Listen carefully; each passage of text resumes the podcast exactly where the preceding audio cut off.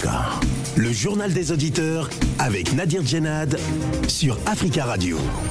Bienvenue dans le journal des auditeurs. La parole, vous le savez, est à vous sur la radio africaine. Aujourd'hui, dans le JDA, le chef de la Commission de l'Union africaine, Moussa Faki Mahamat, a dénoncé hier le traitement violent et dégradant de migrants africains vendredi dernier lors d'une tentative d'entrée massive dans l'enclave espagnole de Melilla, située au Maroc.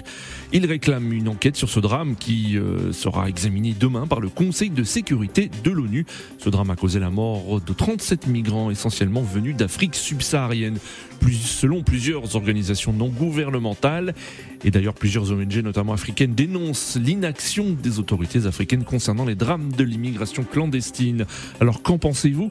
Avant de vous donner la parole, on écoute vos messages laissés sur le répondeur d'Africa Radio.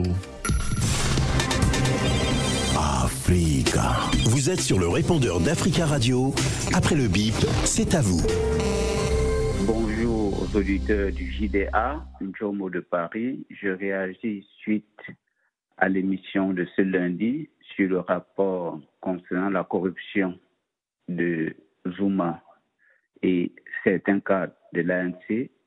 J'ai assisté à un bashing de l'ANC de l'Afrique du Sud qui n'honore pas ceux qui ont appelé, qui sont des résidents d'un pays dans lequel on ne peut pas avoir de type de rapport que nous avons en Afrique du Sud, dans la transparence et qui concerne le parti au pouvoir et un ancien président.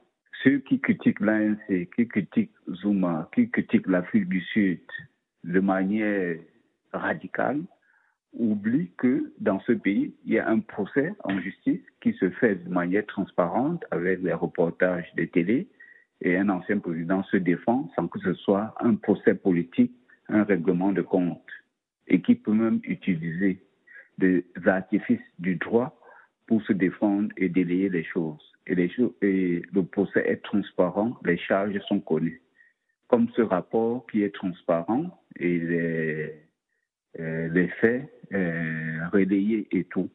Je ne sais pas si ceux qui ont appelé dans leur propre pays on peut constater ce genre de transparence et ce genre de capacité.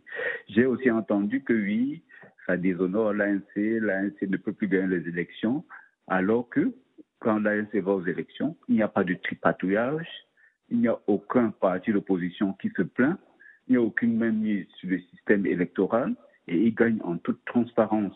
Tous ceux qui appellent dans tout leur pays, les gouvernements sont vomis, ne respectent ni la loi ni la Constitution, et ils déclarent des scores qui ne correspondent pas à la réalité. Ce n'est pas le cas en Afrique. Bonjour, M. Nadir. Bonjour, les amis de Judéa.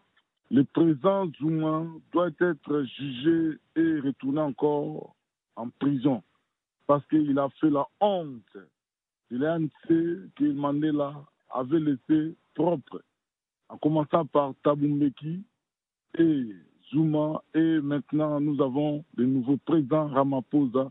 Tous les trois sont inculpés dans des détournements des deniers publics. Ils font la honte de la ANC. Et nous demandons à la nouvelle génération, consciente de prendre le pouvoir pour bien diriger la ANC. C'est un grand parti qui a combattu l'apartheid en Afrique du Sud. Ça doit être pas humilié comme le président Zuma et d'autres cadres. Ils ont humilié l'ANC avec la corruption. Mais les Sud-Africains, la jeunesse sud-africaine, mettez-vous debout. Ne croyez pas aux hommes, mais croyez à votre pays, croyez à votre parti pour bien avancer votre pays, qui est l'Afrique du Sud, le pays qui est aimé par tous les Africains et la population du monde. Je suis un peu surpris du silence total des Africains, que ce soit les gouvernements africains, que ce soit l'OIA, que ce soit les organisations des droits de l'homme africaines, pour la mort de ces migrants à Melilla. Silence radio, silence radio. C'est comme la mort d'un Africain n'était rien, quoi. Personne n'en parle. Non-événement. Crise noire. Bon, bonjour Nadir, bonjour Africa Radio, bonjour l'Afrique. Nos dirigeants africains, tant qu'ils ne prendront pas les choses au sérieux, tant qu'ils ne comprendront pas que le chômage, on va dire la difficulté du quotidien de leur population. En fait, je vous ai dit que si ils ne prennent pas conscience que c'est eux qui doivent faire quelque chose pour la population, pour la jeunesse, on verra tout le temps ce qu'on a vu à Melilla. Tous ces jeunes migrants-là, tous ces Africains-là, nos frères africains et sœurs, je ne sais pas quoi dire, parfois ça me fait de la peine, c'est triste.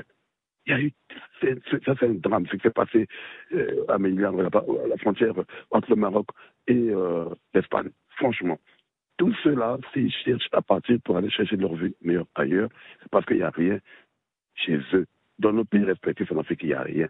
Les dirigeants africains regardent toutes ces images-là. Toutes ces images-là font pitié. Et ça énerve, c'est ça qui revolte. Parce que je pense que quelqu'un qui a quelque chose chez lui ne prendra pas des risques pour aller, c'est-à-dire mourir juste pour ce qu'il a déjà chez lui. Pourquoi il va chercher quelque chose d'autre ailleurs s'il a... Africa. Prenez la parole dans le JDA sur Africa Radio.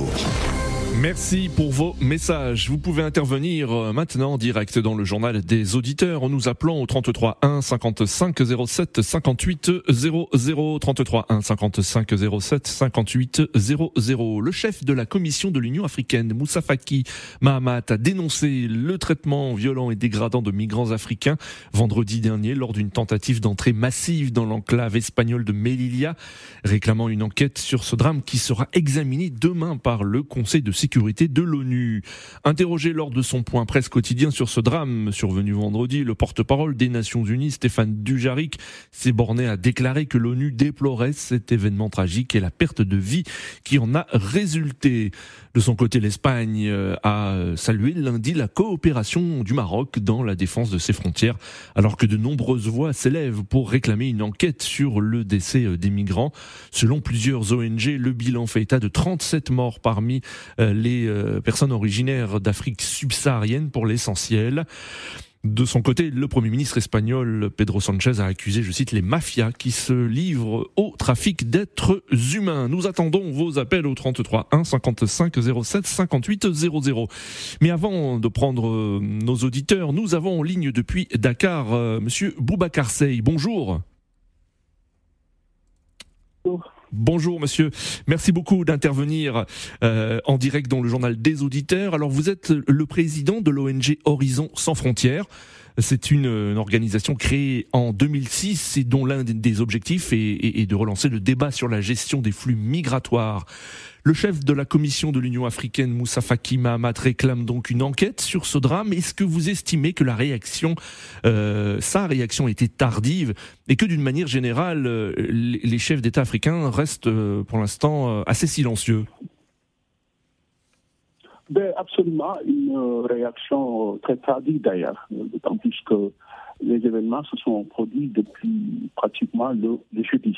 Voilà, donc je disais tantôt que effectivement, je suis Boubacar Seck, le président de l'Organisation internationale de défense, d'orientation et d'intégration des migrants Horizon Sans Frontières, qui est une structure espagnole, c'est une organisation européenne. C'est important de le souligner parce que les choses se sont passées dans l'enclave de Ceuta et de Melilla. Oui. Donc, ils sont venus en Afrique relancer le débat sur une meilleure gestion du type immigration, paix et sécurité aujourd'hui. Donc, ce drame, c'est un drame de la migration clandestine aujourd'hui, choque le monde entier. Les images parlent d'elles-mêmes. Ces images qui nous interpellent, ces images qui nous questionnent. Aujourd'hui, je peux parler sans risque de me tromper qu'il s'agit tout simplement d'un génocide des migrants africains aux portes de Ceuta et Melilla. C'est un massacre. Et aujourd'hui, nous demandons qu'une enquête très sérieuse soit menée. J'interpelle le Premier ministre espagnol, je le dis avec beaucoup de peine, avec beaucoup de déception, car Pedro Sanchez parle de mafia.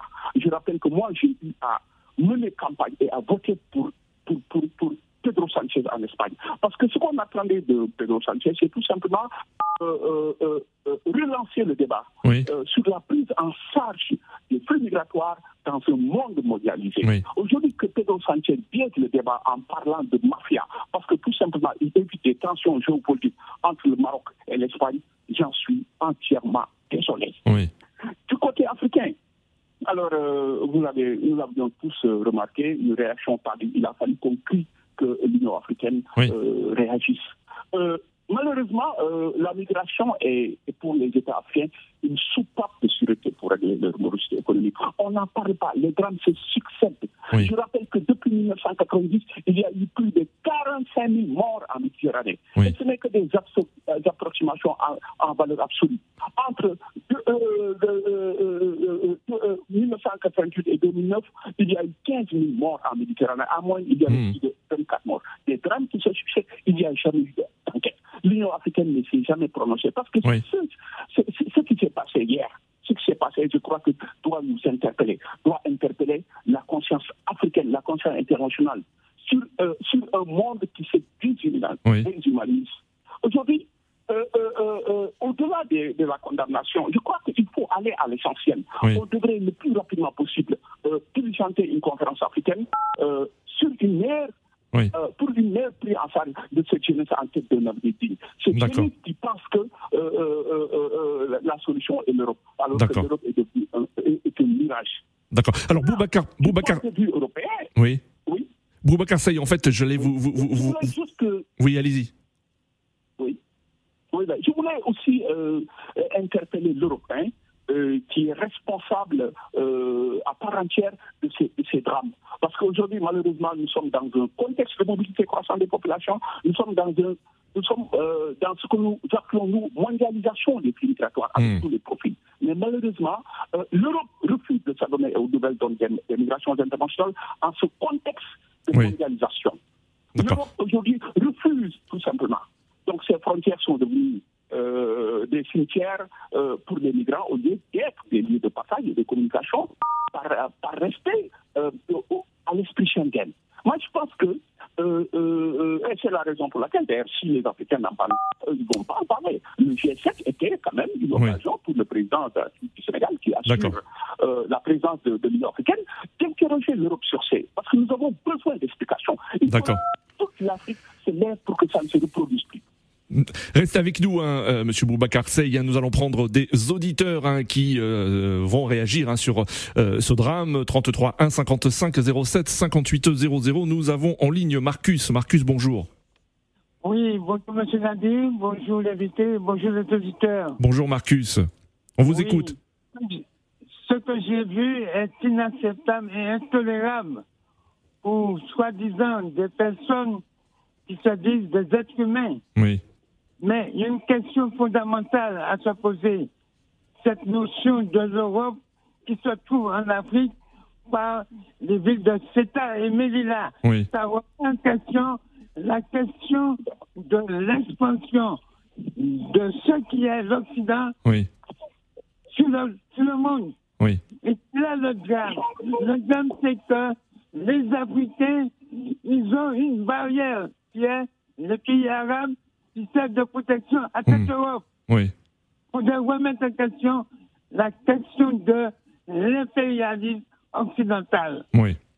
C'est dommage que des êtres qui se disent des êtres humains se comportent de la façon vis-à-vis d'autres personnes qui sont des êtres humains. Un animal n'est pas traité comme on voit ce qui se passe. Donc il y a fondamentalement des questions à se poser. Oui. Et que le dirigeant africain doit être responsable aussi bien que l'Occident de tout ce qui se fait. D'accord. Mais il faudrait une révolution des Africains pour se repositionner dans ce monde, pour dire on était les premiers, on doit avoir notre dignité. Merci beaucoup Marcus. Merci beaucoup Marcus pour votre intervention. 33 1 55 07 58 00. Nous avons en ligne Nana. Nana, bonjour. Oui, bonjour. Bonjour tout le monde. Bonjour messieurs. Bonjour madame. Oui. Oui, votre prénom s'il vous plaît, parce qu'en fait on nous a indiqué. C'est Nana. Enchantée Nana. Bon, on vous écoute Nana. Bienvenue. Voilà. Merci. Moi je voulais intervenir en fait sincèrement, on sait que c'est inacceptable. On le voit, oui. L'auditeur d'avant, Marcus, avait totalement raison. C'est indigne de la nature humaine, mais malheureusement, ce n'est pas nouveau. Oui. On avait eu l'exemple en Libye, il n'y avait pas eu de réaction. Et ce qui est gravissime, c'est qu'on a tendance maintenant à banaliser les mauvais traitements sur les personnes africaines, oui. puisque ça passe aux médias ou autres, mais il n'y a pas de réaction. Donc enfin qu'il y ait une réaction. Et je suis d'accord avec Marcus, il faut une révolution. Et ça ne va pas se faire en attendant l'Occident. Oui. Je suis navrée parce que ce sont nos frères et nos sœurs qui sont en train de mourir, là, dans la Méditerranée ou ailleurs, et il n'y a pas de réaction. Donc je suis vraiment heureuse qu'enfin il y ait une réaction du continent africain. Oui. Et il faut s'unir pour qu'il y ait une réaction. Et c'est vraiment inadmissible. On est chez les fous. Je suis navrée. On ne traite même pas des animaux comme ça. Donc tout le monde le sait. Tout le monde sait que c'est pas bien. Mais là maintenant, il faut vraiment taper du poing. Oui. C'est vraiment important. Voilà. Merci. C'est mon avis. Merci beaucoup, Nana, pour votre intervention. On vous souhaite une belle journée. 33 1 55 07 58 00. Nous retrouvons notre invité Boubacar Seck, président de l'ONG Horizon Sans Frontières. Monsieur Seck, vous avez entendu des réactions d'auditeurs indignés par ce drame. Tout d'abord, on sait que c'est pas la première fois que des réfugiés campent dans des conditions précaires dans le massif forestier voisin du Gourou, près de l'enclave de Melilla, et qui tentent de rejoindre l'Europe, mais cette fois la violence inédite de l'assaut marque un tournant selon plusieurs experts. Qu'en pensez-vous ? Ça a été très violent. Et on est là même. En Espagne, le journal a parlé même de 5 morts du côté des forces de l'ordre. Oui. Même au Maroc, effectivement, il y a eu des morts et des blessés. Il y aurait des morts et des blessés. Oui. Donc, ça veut dire que, tout simplement, la confrontation est... Maintenant, il faudra... Monsieur Seck, nous avons un souci avec votre téléphone. Si vous pouviez éviter de bouger, s'il vous plaît. Allô ? Oui. Maintenant, vous m'entendez ? Oui, on vous entend. Allez-y. Allô ? Allez-y, on vous entend. Voilà, donc je dis que...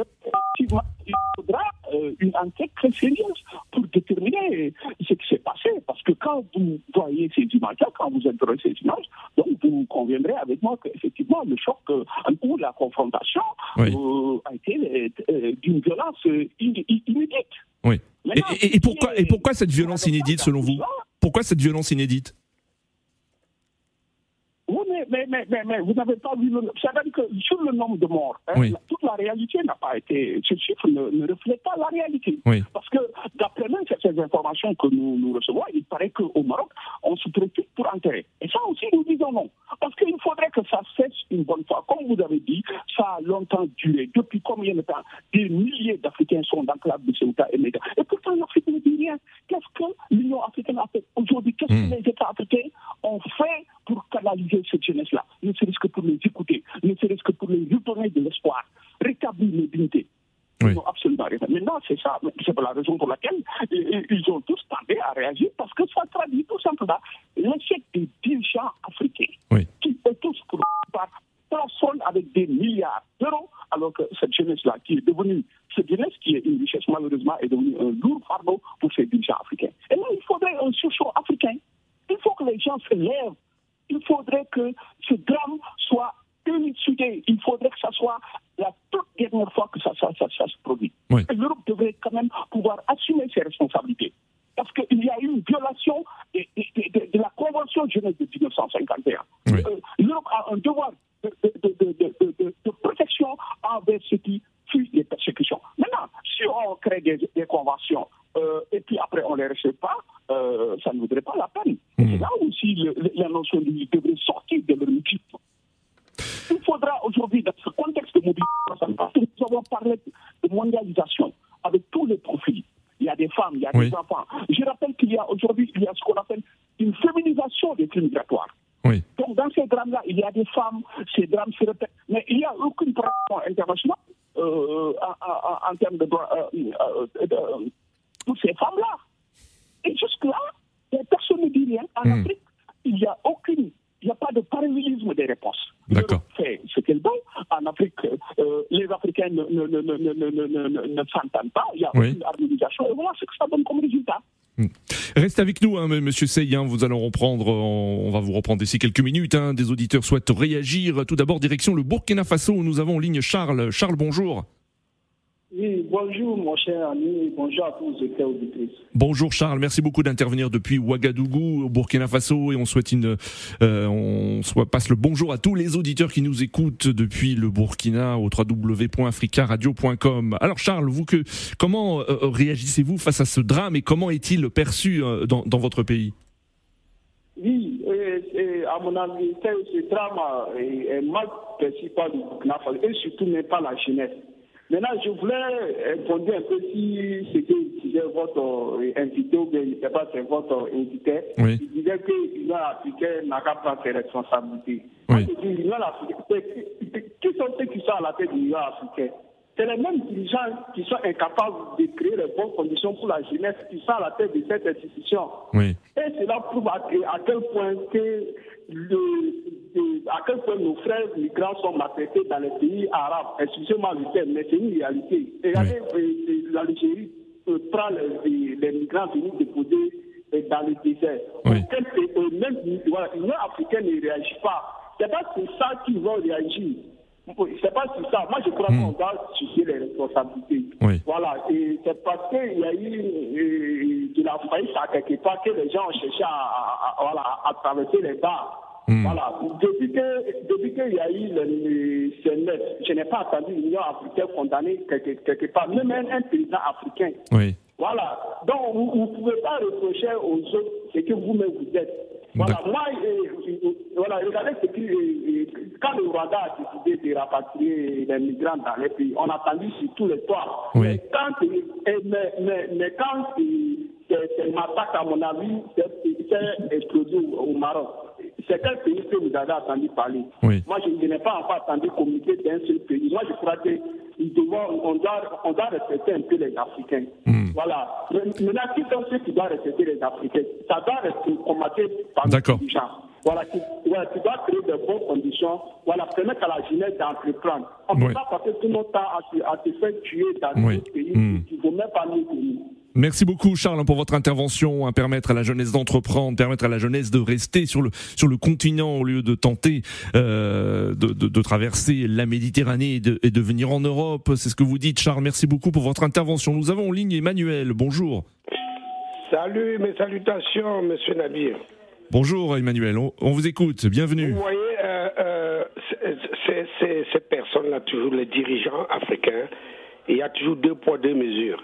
Regardez en Libye, jusqu'à présent, M. Nadir, il y a beaucoup qui souffrent.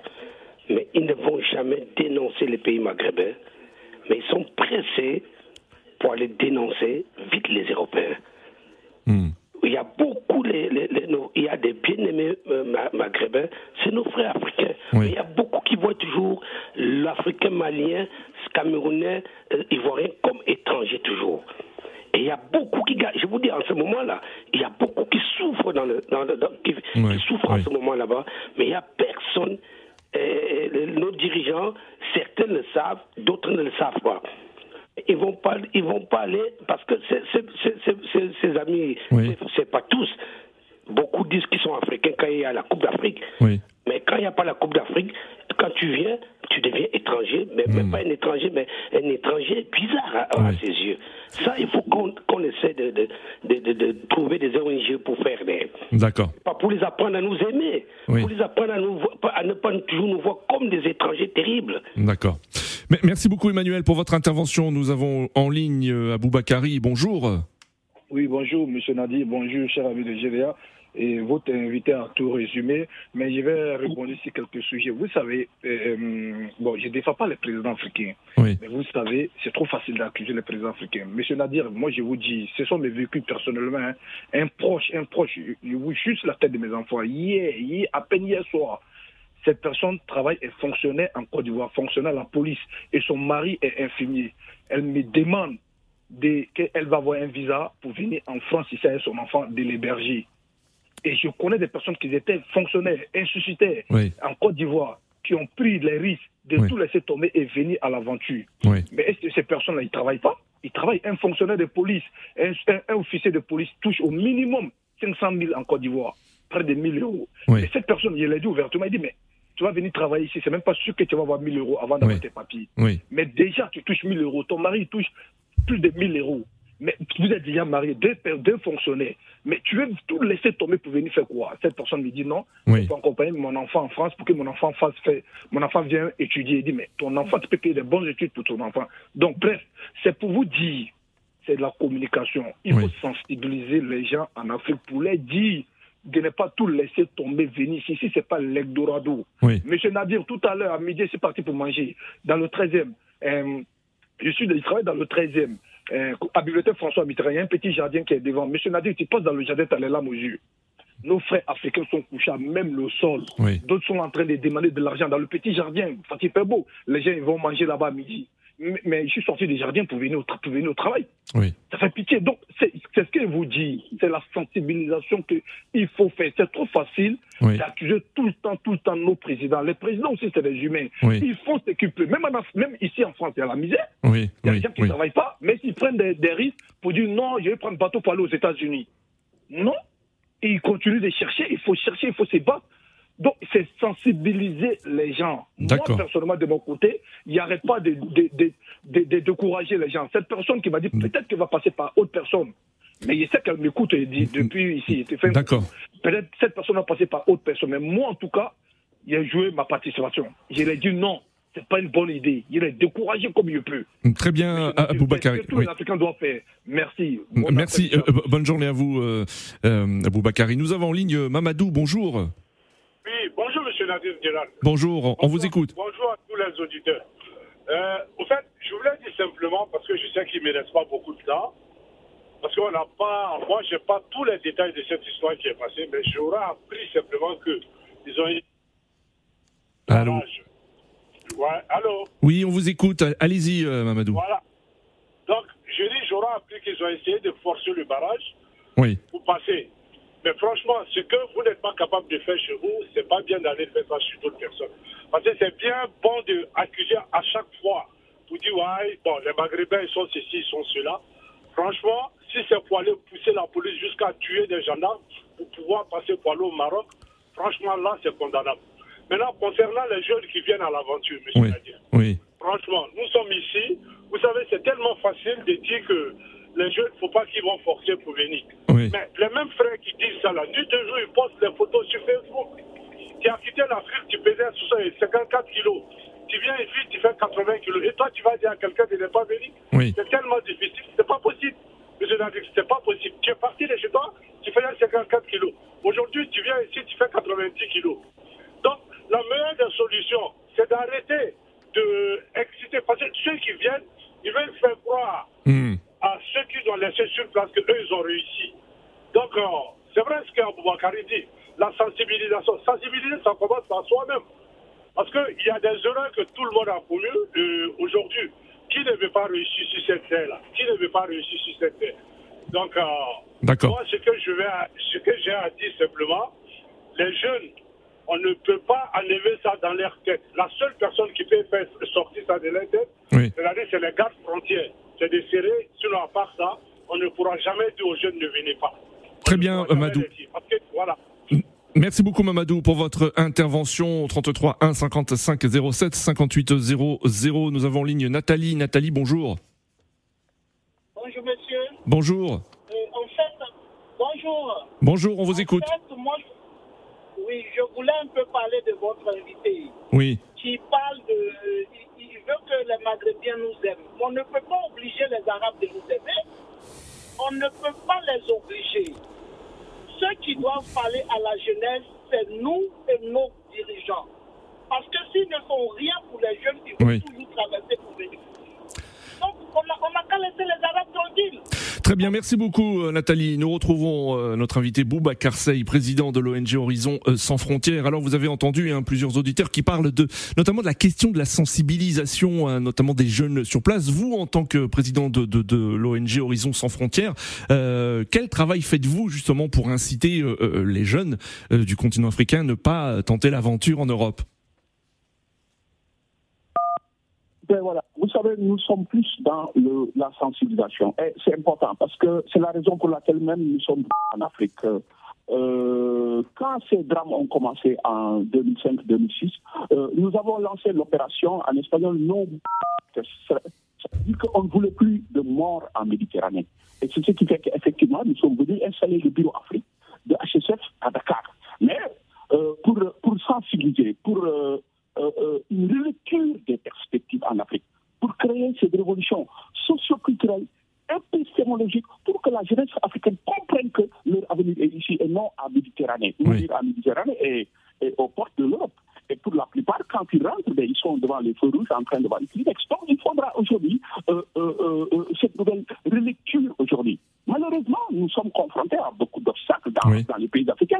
Je rappelle qu'en 2021, j'ai été mis en prison pour avoir tout simplement demandé la réduction des comptes européennes. Oui. Très rapidement, M. Sey, nous arrivons à la fin de l'émission. J'arrive à Dakar. Oui, nous arrivons à la fin de... Donc, juste pour dire que, voilà... Allez. Oui, on vous écoute, il reste 20 secondes, Monsieur Sey. Nous arrivons à la fin de cette émission. Voilà, donc, merci beaucoup, Boubacar Sey. Je rappelle que vous êtes président de l'ONG Horizon Sans Frontières et vous interveniez depuis Dakar. Merci aux auditeurs pour tous vos appels. Continuez à laisser des messages sur le répondeur d'Africa Radio. Rendez-vous demain pour un nouveau journal des auditeurs sur Africa Radio. À demain.